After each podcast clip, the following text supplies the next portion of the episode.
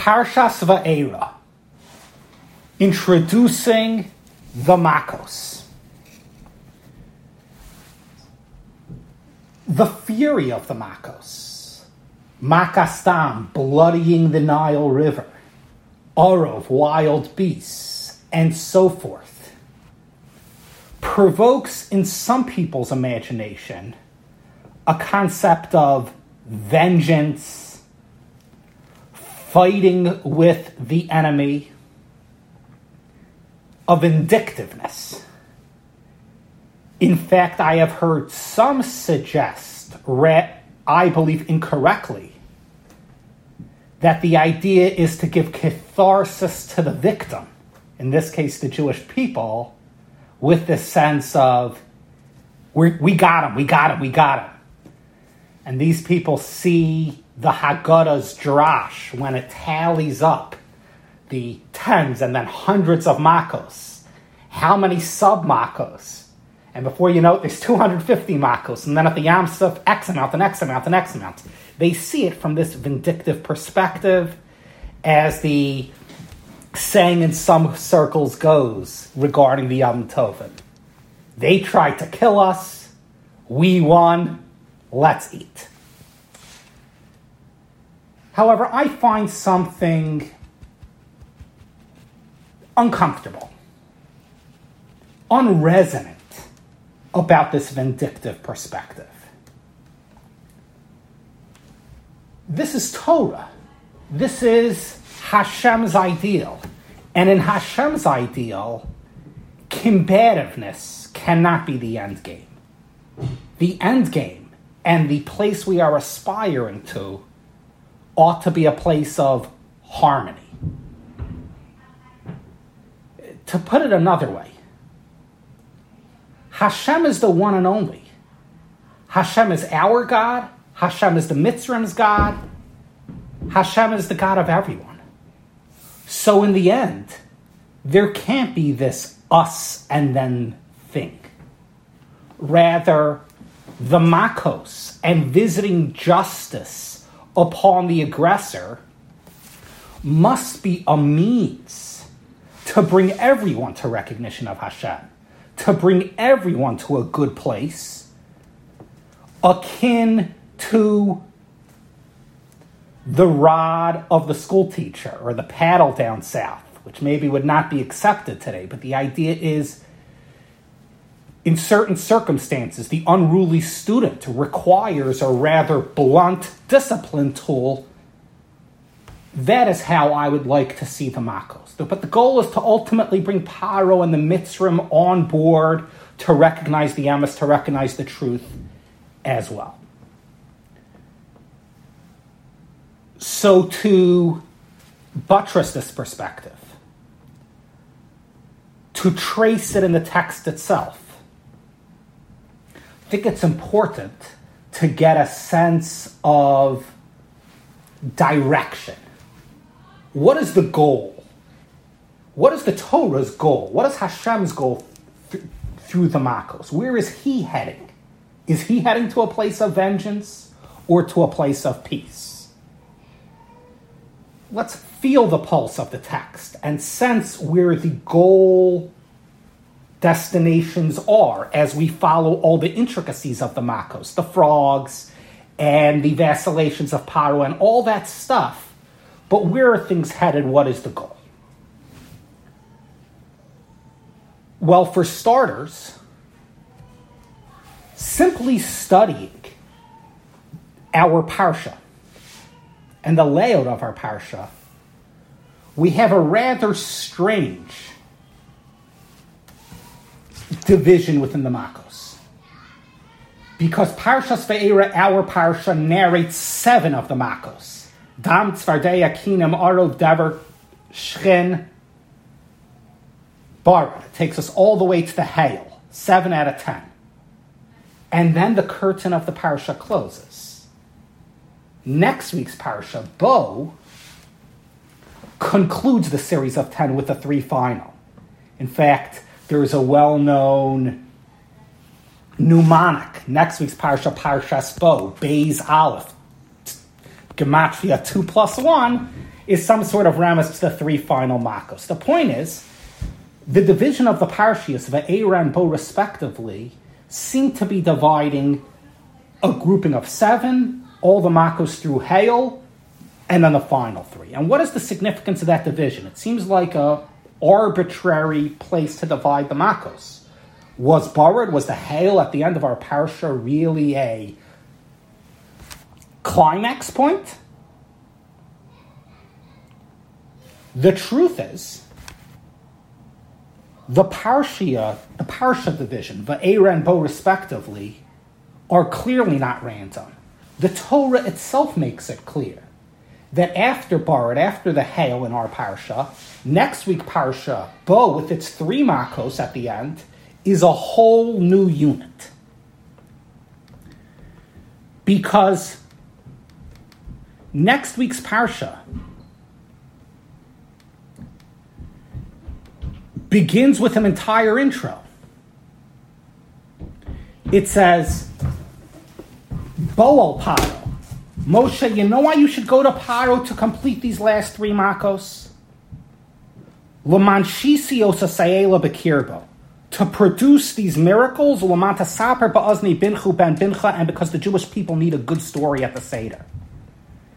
The final three makos require a new justification. Go to Paro because there's more miracles to be done and the Jewish people need a new story at the Seder. It sounds as though the original objective of the Makos was already completed at the end of the era with the, with the Maka with the plague of hail. And hence there's a new direction regarding the final three. So, what is it about the first seven Makos? What objective was achieved at the end of our parsha after the plague of hail? that allows that big banner, you might say, mission completed, to be affixed in the text and then a new mission of the final three. What is the climax point of Barad at the end of our parsha? So you will notice, studying our parsha carefully, that in the Makkah of Barad, Paro says something which he never said before. He says, in Perek Tes, Pasuk Chav Zayin, Chatasi hapam. Hashem hatzadek vani va'ami harasha. He says, I've sinned. Hashem is the righteous one. Me and my people are evil. Up until this point, he played the game. He said, okay, I'll let the Jewish people go under the pressure of the given plague, be it done, be it for. I'll let them go. But he never came around and acknowledged the rightness of Hashem and the wrongness of his cause. It is at Makas Barad when he acknowledges this truth, when he confesses, when he does what I would call a vidoy or a tshuva of sorts. Now, as much as when the plague is gone, Paro is back to his old games and his old ways, I would suggest nonetheless something pivotal happened when Paro confessed the rightness of Hashem and the wrongness of his own ways. And in a certain sense, the first mission of the Makos was complete. Because the role of the Makos is really to redeem Paro and to spiritually resuscitate Paro, to bring Paro to this place of acknowledgement. Yeah, I acknowledge Hashem, and I am wrong. I am on my road to a tshuva of sorts here. And you will trace a pattern in the text. Not only, at, not only does Paro for the first time at the end of our parsha speak this way, Hashem atzadik vani v'ami harasham, but in the story following in next week's parsha, he continues to talk this way.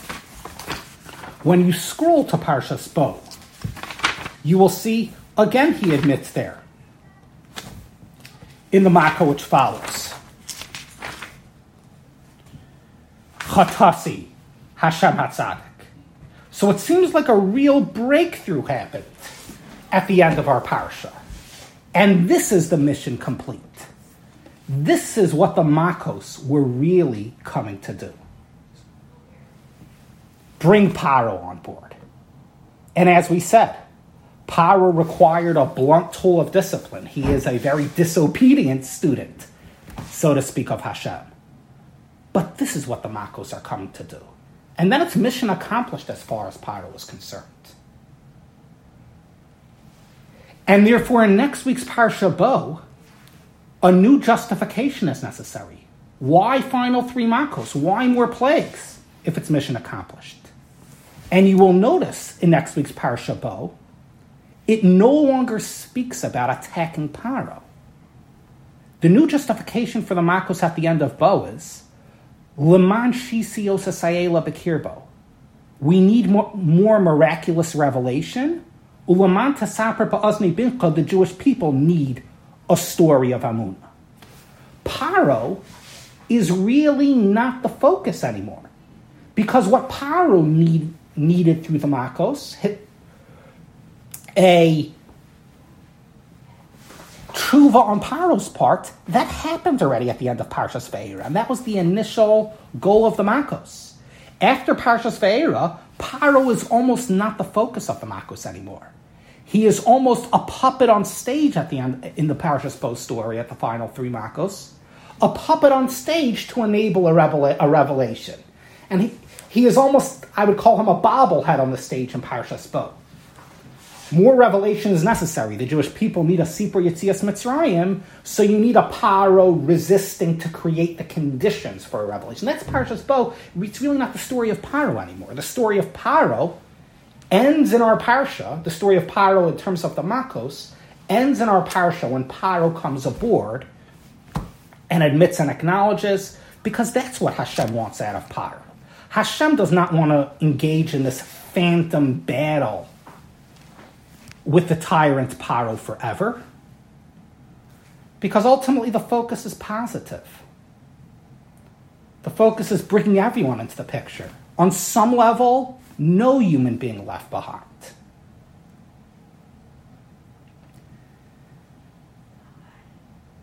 And I was proud to find traces of this thesis and studying the division of Parshias Ve'era and Bo. In the commentaries, in the Ramban and the Rashbam, they hint to this perspective in next week's Parsha Bo, that it was mission accomplished at the end of Parshas Ve'era, or Parsha, really when Paro came aboard and acknowledged Hashem Atzadik Vani Vami Harasham, and therefore Parshas Bo is a new story with a new objective. Now, I have found in various settings when I've articulated this thesis and this textual analysis, a resistance which people have. People have a resistance to the no human being the left behind, to redeeming even the tyrant Paro himself. They tell me Paro is too much of a nemesis. He is too arch evil to see as redeemable, to suggest that the goal was to bring him on board. But in fact, it is quite clear in Chazal, in the statements of the sages, that they see the statement of Paro at the end of our parsha. Hashem atzadik vani va'ami harasham. Chazal see this as a very meaningful tshuva certainly considering the spiritual limitations of Paro. Because Chazal the sages tell us that Paro and the Mitzrim were rewarded for this acknowledgement. This acknowledgement, Hashem is right and I'm wrong. Because you will notice in two parashios hence, in Parashas Beshalach, when the Mitzrim perish at sea, the Az Yashir describes how the Mitzrim were buried in the seafloor. Tivo emo aretz. They were as though swallowed by the seafloor. The corpses of the Egyptians is below the ground. Say the Chazal, as cited by Rashi, this means they're buried, believe it or not. The evil Egyptians, after they perish at Yam Suf, are buried. Explain Chazal, why? Because at the end of Parshas Ve'er, our Parsha, there was this confession, this admission, that is why they merit burial. And burial is significant. You see, they were reward worthy due to this acknowledgement. Meaning, Chazal are understanding it's not simply Paro playing the system, as some might want to believe. Some who want to look at evil as Paro, as just the, the caricature of Satan or something. That there's no way there can be any merit or any sincerity to the despot. Chazal sees, by Paro's standards, something significant happening here that actually brought merit upon not only himself but the entire Egyptian people. I believe the reason why Chazal are singing Paro's statement here a truth on the entire Egyptian people's part is because Paro actually speaks on behalf of his people in this confession. Hashem hatzadik va'ani va'ami harishayim. Hashem is the tzaddik, and I and my people are evil. Paro, the leader, is confessing on behalf of the people. But you see, there, there's certainly a, a degree of sincerity here, some sort of redemption on Paro's part, which is what the Makos up to this point is all about. This is meaningful. This is big. This is part and parcel of the redemption. Geula is not only Geula of the Jewish people, but Geula requires, on some level, a redemption of all of mankind, that to some degree even the enemy is brought on board.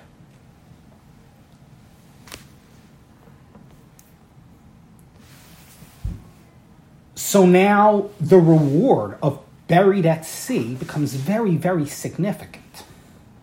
It is the validation, it is the affirmation that there was total redemption, not only in the simple sense redemption of the victim was redeemed, but there is redemption in terms of bringing even the enemy on board. And, mind you, This is not to say that the enemy comes on board from his own volition.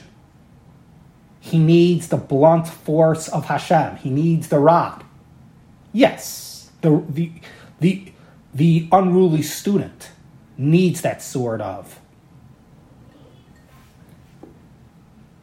blunt strike.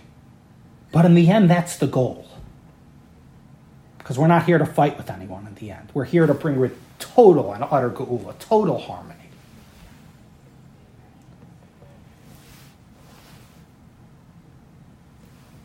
So, seen this way, there must be some deep symbolism to what the particular reward of Paro's tshuva was. He and the Mitzrim buried at sea. Mida kneged mida, measure for a measure. Somehow the burial at sea represents what this tshuva is all about, what this redemption of even the wicked is about. And I would suggest as follows Drowning at sea, as the Mitzrim do at Yamsuf, is a horrible, torturous death. Think of the body bobbling, bobbing, up and down and up and down and up and down, wrestling with the waves, tussling for life itself. But after this horrible maelstrom, then there's peace. The body rests in peace. What that means is initially there's tension. But in the end, there's a certain resting in peace. There's a certain reconciliation which even the wicked have. The process of the Egyptian's death corresponds to their behavior. Initially, they resist Hashem, they fight with Hashem. And on some level, they are always resisting. Ultimately, they had to die. Because on some level, they always resist Hashem. As symbolized by the way they wrestle with the waves and die with great tension. But there's a deeper perspective of finale, resting in peace, which is an ultimate resolution, which Chazal are paralleling, which Chazal are attributing to Paro's statement of tshuva. Ani tzadek v'ami harasham. He rests in peace because ultimately he attains a peace of sorts with the truth, with whatever degree of sincerity he had. And it is not simply a story that Paro happened to come on board. But I would argue it is integral to the whole story of Geula. Because as we're saying, for Geula to be complete in the end, even the wicked must rest in peace with a degree of acknowledgement of the truth.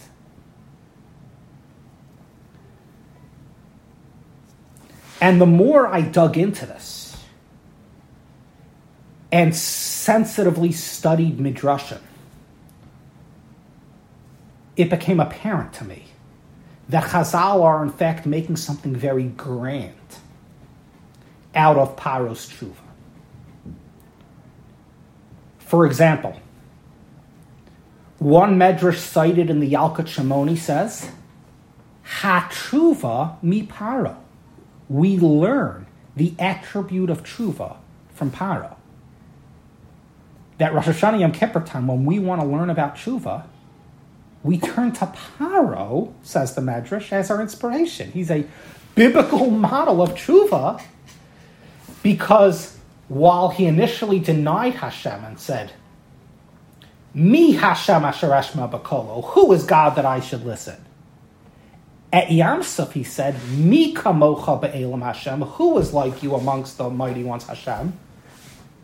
Chazal are seeing some symbolism to Paro reusing the same words, "me," who is God, initially in defiance of Hashem now in acknowledgement of Hashem, and see something so grand in this segue from who is God that I should listen to, who is like God. That this 180 is seen as, in fact, a true 180, a true tshuva, to the extent that it becomes a model for how we could do tshuva. Now, what motivates this midrashic perspective? Again,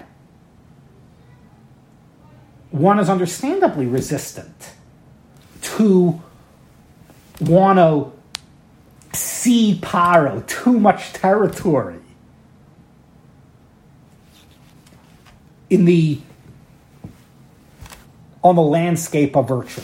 This is the evil Pharaoh. Why are Chazal so fixated on his tshuva? Again, I believe because tshuva of the wicked must be part of the story of Geula for the harmony of redemption to be complete. And there's yet another medrash glorifying the tshuva of Paro as a model, as a model of repentance, which now we can appreciate. And that is a rather well known medrash to Sefer Yonah, the story of Yonah in the Trei Asar. We all know the story of Yonah, which is read in the Haftorah to Mincha Yom Kippur the way Yonah inspires the people of Nineveh to do. And we know in that story that when Yonah finally, after all of his turmoil in the fish and spat out, and finally the agreement on his part to be Hashem's clarion call of repentance, finally he arrives in Nineveh, and the Psukim say that the king of Nineveh was receptive to Yonah's message and led the people in repentance. He actually, the king himself, removed his royal cloak and led his people in donning sackcloth and doing tshuva. No resistance from him, to the contrary. Well, says the Medrash, who do you think this king was, this king of Nineveh, who was so receptive to tshuva? Paro, who in midrashic imagery reappears in Nineveh. Now, this sounds astounding. This almost sounds like a fantastical medrash, Paro living hundreds of years into the future. And following the Maharal of Prague's approach to medrash, that medrash speaks not in literalism, not of physical facts, but in concept. There must be a meaning Chazal are trying to convey in this provocative perspective, Paro resurrected in the form of the king of Nineveh. But now we understand the king of Nineveh, Nineveh, the entire story of Yonah, is the model story of tshuva. Paro, of all people, figuring into that story means that tshuva is about bringing even the wicked into the picture, and that happens no less than Paro, no less than the arch nemesis himself. That really does happen. And all associations of tshuva ought to be linked back to Paro. He's a paradigm of tshuva, a paragon of tshuva, because that's what makes Geula complete. And again, just to reiterate, this does not at all suggest any sort of pacifist perspective, any sort of let's let's go easy on the enemy, let's go easy on the justice sentence vis-a-vis the enemy. The makos in all their fury is justice, and justice must be served. But the issue at hand is justice is a means. Hashem, who's the father of all of mankind, like a parent, ultimately is trying to bring man to a good place. We all need discipline from God. The more disobedient human being needs that harsher discipline. And it's a very harsh discipline required, and justice is necessary. But it's justice for a greater purpose. This issue is very much on my mind now in terms of current events in the Jewish world. There was a very sad scandal which happened in Israel regarding a certain well known figure who was accused of certain crimes.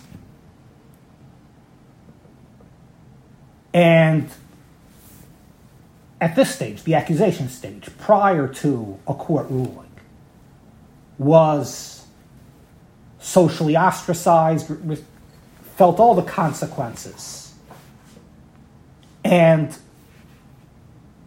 was so stigmatized, demoralized that he never took his life. And in my conversations with people about this, and this sad, sad story did he do it, did he not? It doesn't matter. That an individual was so driven, or an Adam Chashav, a respectable person, was driven to do this.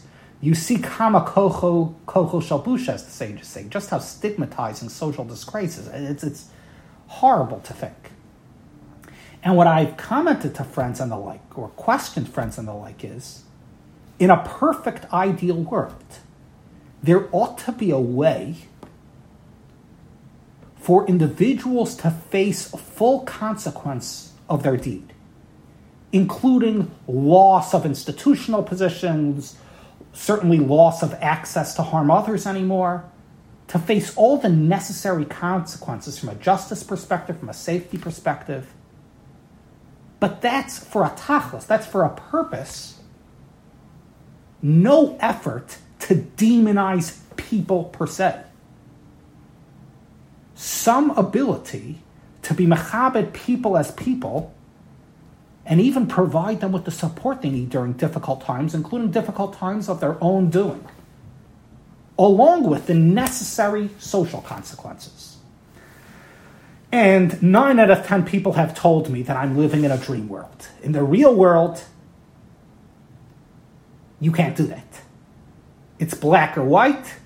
If an individual has done horrible things or is accused of hor- horrible things, when the public finds out, they are going to be caricatured with the two devil horns. There's no way around. And I find that so, so sad. I do not believe that as a Hashem perspective, a Torah perspective.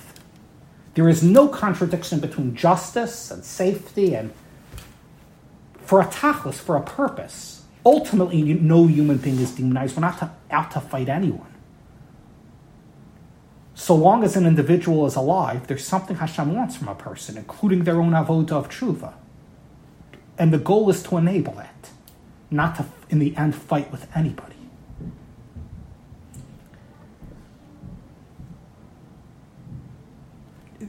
This, you might say, balance between justice, facing down evil for what it is, and dealing with it seriously while at the same time working towards a, a place of redemption even for the wicked,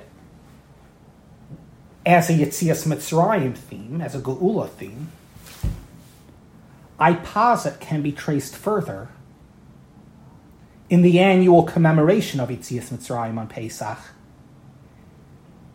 in the mitzvah of avoiding chametz and destroying chametz. Let's develop this a bit together.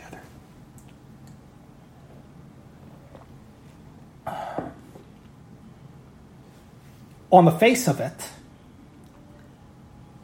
destroying chametz is quite a thorough process, to say the least. Stress provoking process, thorough process. It begins with bidika, cleaning the house, examining every little bit of chametz. Not one crumb is going to escape my scrutiny, says the housewife. Followed by bittel, verbal nullification, and then biur, burning that chametz to ash. There seems to be almost an animus towards that chametz. Outsiders might call it an obsession with the chametz, as though there is an open war on that chametz. And you might say, what is so vicious about the chametz? What is so? Why do we find the chametz almost give life to the chametz, almost give make an, a living antagonist out of the chametz in this mitzvah, and there's a reason for it. Because chametz symbolizes evil, specifically the Yetzer Hara, the evil inclination from within. Chazal, the sages, develop on many levels how the leavening process represents human delusions of grandeur and human haughtiness and corrupting the natural pristine state of a person. So this Yetzer Hara is really part of the redemption of Pesach too. The freedom of Pesach is not only freedom from the evil tyrant Paro, but it's freedom from the evil tyrant of Yetzer Hara, of bad midos, all of those things. And it seems to me the Chazal, the sages, see the chametz as the other side of the coin of the paro, as the tyrant from whom we are seeking respite and relief. This is beautifully expressed in a Yehiratzon, in a famous piece of liturgy, which many Haggadah cite to be said at the time of the burning of the chametz. It says, Yehiratzon molfanecha Hashem Elokeinu keshem shabiarti chametz min abayis, just as I burn the chametz from the house, rid my house of chametz, right? Kain tavar ruach hatama, get rid of all evil. Kashem shabiyartas mitzrayim besalkeim, just like you destroyed the Egyptians so many years ago. It links the destruction of the Yetzer Hara, as symbolized by chametz, to the destruction of the Egyptians through the Makos. So chametz is the spiritual power, the spiritual mitzrim, upon which we are striking with Mako, so to speak, in this thorough burning. We are given a chance to play the Makos game, to war with our paros, the paro within, as symbolized by Chametz. So, from this perspective, we are fighting evil in, unfor- in unrelenting combat as we burn the chametz so absolutely and thoroughly. But there's another angle to biur chametz. Because surprisingly, the Chumash never uses the words biur chametz, burn or destroy chametz. That is a Torah Shabbal word. That is a word of commentary of Chazal and the Jewish people. The Chumash, i.e., the word of Hashem, says something else. It articulates the mitzvah as tashbisu chametz. Tashbisu, from the word Shabbos, literally means achieve rest from chametz. Shabbos, rest, respite, serenity. The focus is not on fighting. The focus is peaceful. Because Torah Shebeksav, the written word, which is always describing the concept before the nitty gritty of Torah Shabbal develops what that concretely means. Sets us on the goal, sets us towards the goal. The goal is not to fight with anyone. The goal is not biur be or destruction is only a means. We're not out to fight with anyone. We are out to confront the evil while it exists, ultimately to bring to a place of shvisa, rest, respite. And I would posit that when we sit down at the Seder to a clean house, and all the stress and all the high intensity of the preparation of Pesach and ridding the house of chametz is a thing of the past. There is this profound sense of serenity at the Seder in which we are not fighting with anyone. When there's not evil, when there's not chametz anymore, chametz had to be confronted, evil had to be confronted, but now there is harmony. And that's what we're seeking harmony with the chametz. Now, harmony can't be achieved by maintaining the chametz in its harmful form. Peace cannot be achieved so long as we give free rein to our enemies, physical or spiritual. They have to be neutralized, but neutralized with a very clear focus on Shvisa, Shabbos, Mibatechem. So this is the elegance of the articulation of the Torah's words in contrast to the practical expression of the mitzvah, biur chametz. That, of course, in the practicality, we achieve this through burning the chametz. In concrete terms, when evil's here, you have to deal with it and you need a court of law. And at times, perhaps even a capital punishment of sorts. Yes, that's on the implementation level, on the Torah Shbal Peh level. But uh, in the focus and the purpose, the focus is Shvisa. And it's powerful to note that this expression, Tashbisu Chametz Mibatecha, achieve Shabbos, rest from Chametz in your house. Serenity from evil rather than fighting with the evil is not an isolated expression, but reappears regarding Pesach in the mitzvah of Sfiras HaOmer, counting the Omer. Because in describing the mitzvah of Sfiras HaOmer, following the first day of Pesach, we begin counting our seven weeks. The Torah says, Mimacharas HaShabbos, the day after Shabbos, begin your count. now, the day after Shabbos here actually means the day after the first day of Pesach and it led to much confusion in interpretation. Why does the Torah describe the first day of Pesach vis-a-vis Sfiras HaOmer as Shabbos, the day after Shabbos? I think the thematic symbolism to this, in line with that corollary Tashbisu Chametz, the same word is, Pesach Geula, moving on from the encounter with the tyrant. It's all about Shabbos. It's all about peace. It's clarifying for us how we experience Pesach. It's clarifying for us that when we celebrate a Pesach, our attitude is not, they tried to kill us, we won, let's eat with a vengeance. It is, Baruch Hashem, evil's not here. So we can put our weapons in our weapons closet. We can strip ourselves of the knight's coat of armor, which we had to wear in an unrelenting way facing down the evil. Because now we can be embracing, no one's fighting with us anymore. The world at large has been redeemed. And we could be the love, we could show our nature as the loving people who we truly are. In this vein, dealing with evil resolutely, but with a goal of peace rather than a goal of war. I think of a famous Yiddish Amaisa, Yiddish story. And I have to tell you, my friends, I find something about Yiddish stories.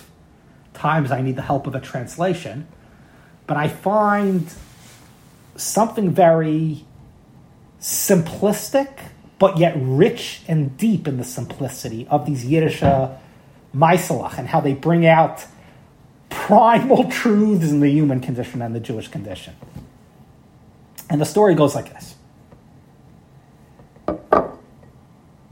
There was a housewife in a shtetl in Europe, in some sort of ranchak, straw roof sort of hut. And lo and behold, in her kitchen, her little winkle, her little corner of a kitchen, she sees a, a mouse. Not uncommon in that circumstance. Some of us have had mice to deal with in our houses too. She sees the mouse. And she goes, oh boy, or whatever the Yiddish equivalent to oh boy is. I guess it's Ive. A nuisance has been foisted upon her. She needs to pull out her broom and her dustpan and deal with that mouse and do away with him. But unbeknownst to her, in the cupboard sits a cat with two large green sparkling eyes. And the cat from its vaulted place in the cupboard is also eyeing the mouse. And she is looking on with glee, awaiting the opportunity to pounce on the cat and the mouse, I'm sorry, to pounce on the mouse and rip that mouse apart to bite sized pieces. What the story is focusing on is both the housewife and the cat both seek to do away with the mouse, ultimately. But the perspective is a very different one.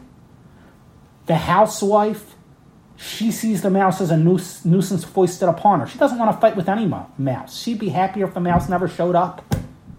Ultimately, she wants the mouse out of the picture and to move on and care for her family tonight. The cat, on the other hand, savors the combat, savors the battle. And that is not what a Makos is about. That is not what a Jewish people is about. I think of a story which I one time heard about Rabbi Yaakov Kamenetsky, who was a very insightful man. There was some sort of rally or protest rally arranged for Jewish interest. Maybe it was a six day war rally, whatever it was. Jewish people were in danger physically, spiritually, whatever it was. And whatever they were protesting or felt you needed a public image about was resolved. The call was given. They're not fighting with Israel in the United Nations anymore, whatever the issue was. So Yaakov said, Good, we could call off the rally. Everyone could go back to work, go back to school, and have a day. And someone said, It's show a shame people were so riled up. They were so looking forward to screaming their lungs out.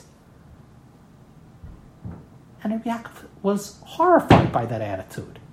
He said, We don't see a protest rally as something to be glorified, as something we aspire to. We see it as a last resort.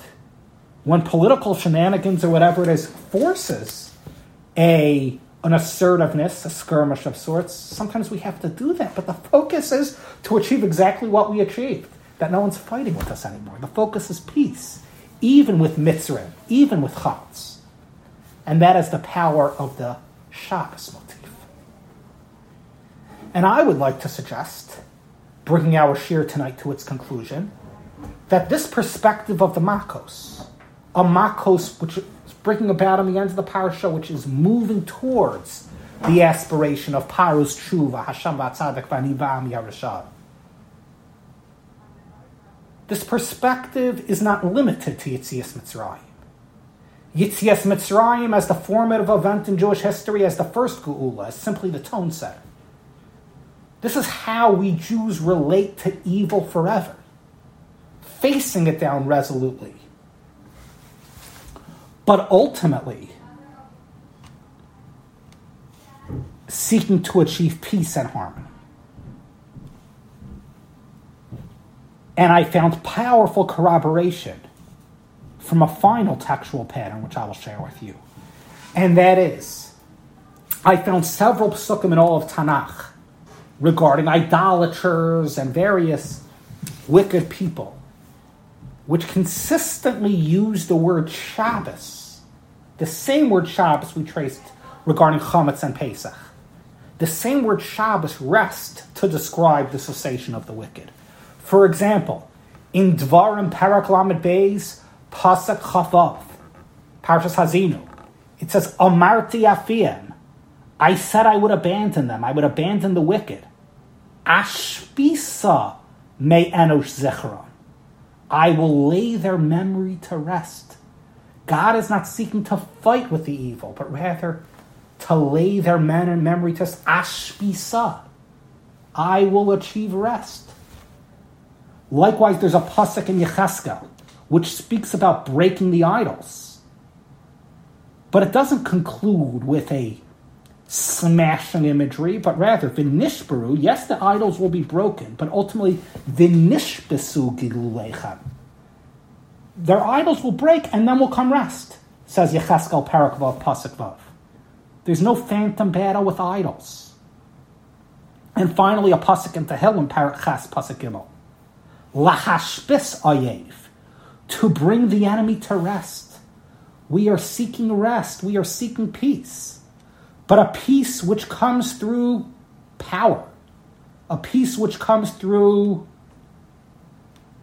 confidence when we face down evil, and the poise which comes from clarity of purpose, clarity of mission, rather than the chaos of endless battle, endless skirmishing. So I would suggest that tonight's shiur, and hopefully this new perspective of the Makos we traced from the text, informs not only an attitude towards the Makos and the Mitzrim, but an attitude in terms of how we deal with evil, wickedness, unsavory people, and unsavory influences amongst us. Face down the evil, deal with the evil resolutely, in the goal of achieving peace and harmony, true geula, the Shabbos perspective. Thank you very much.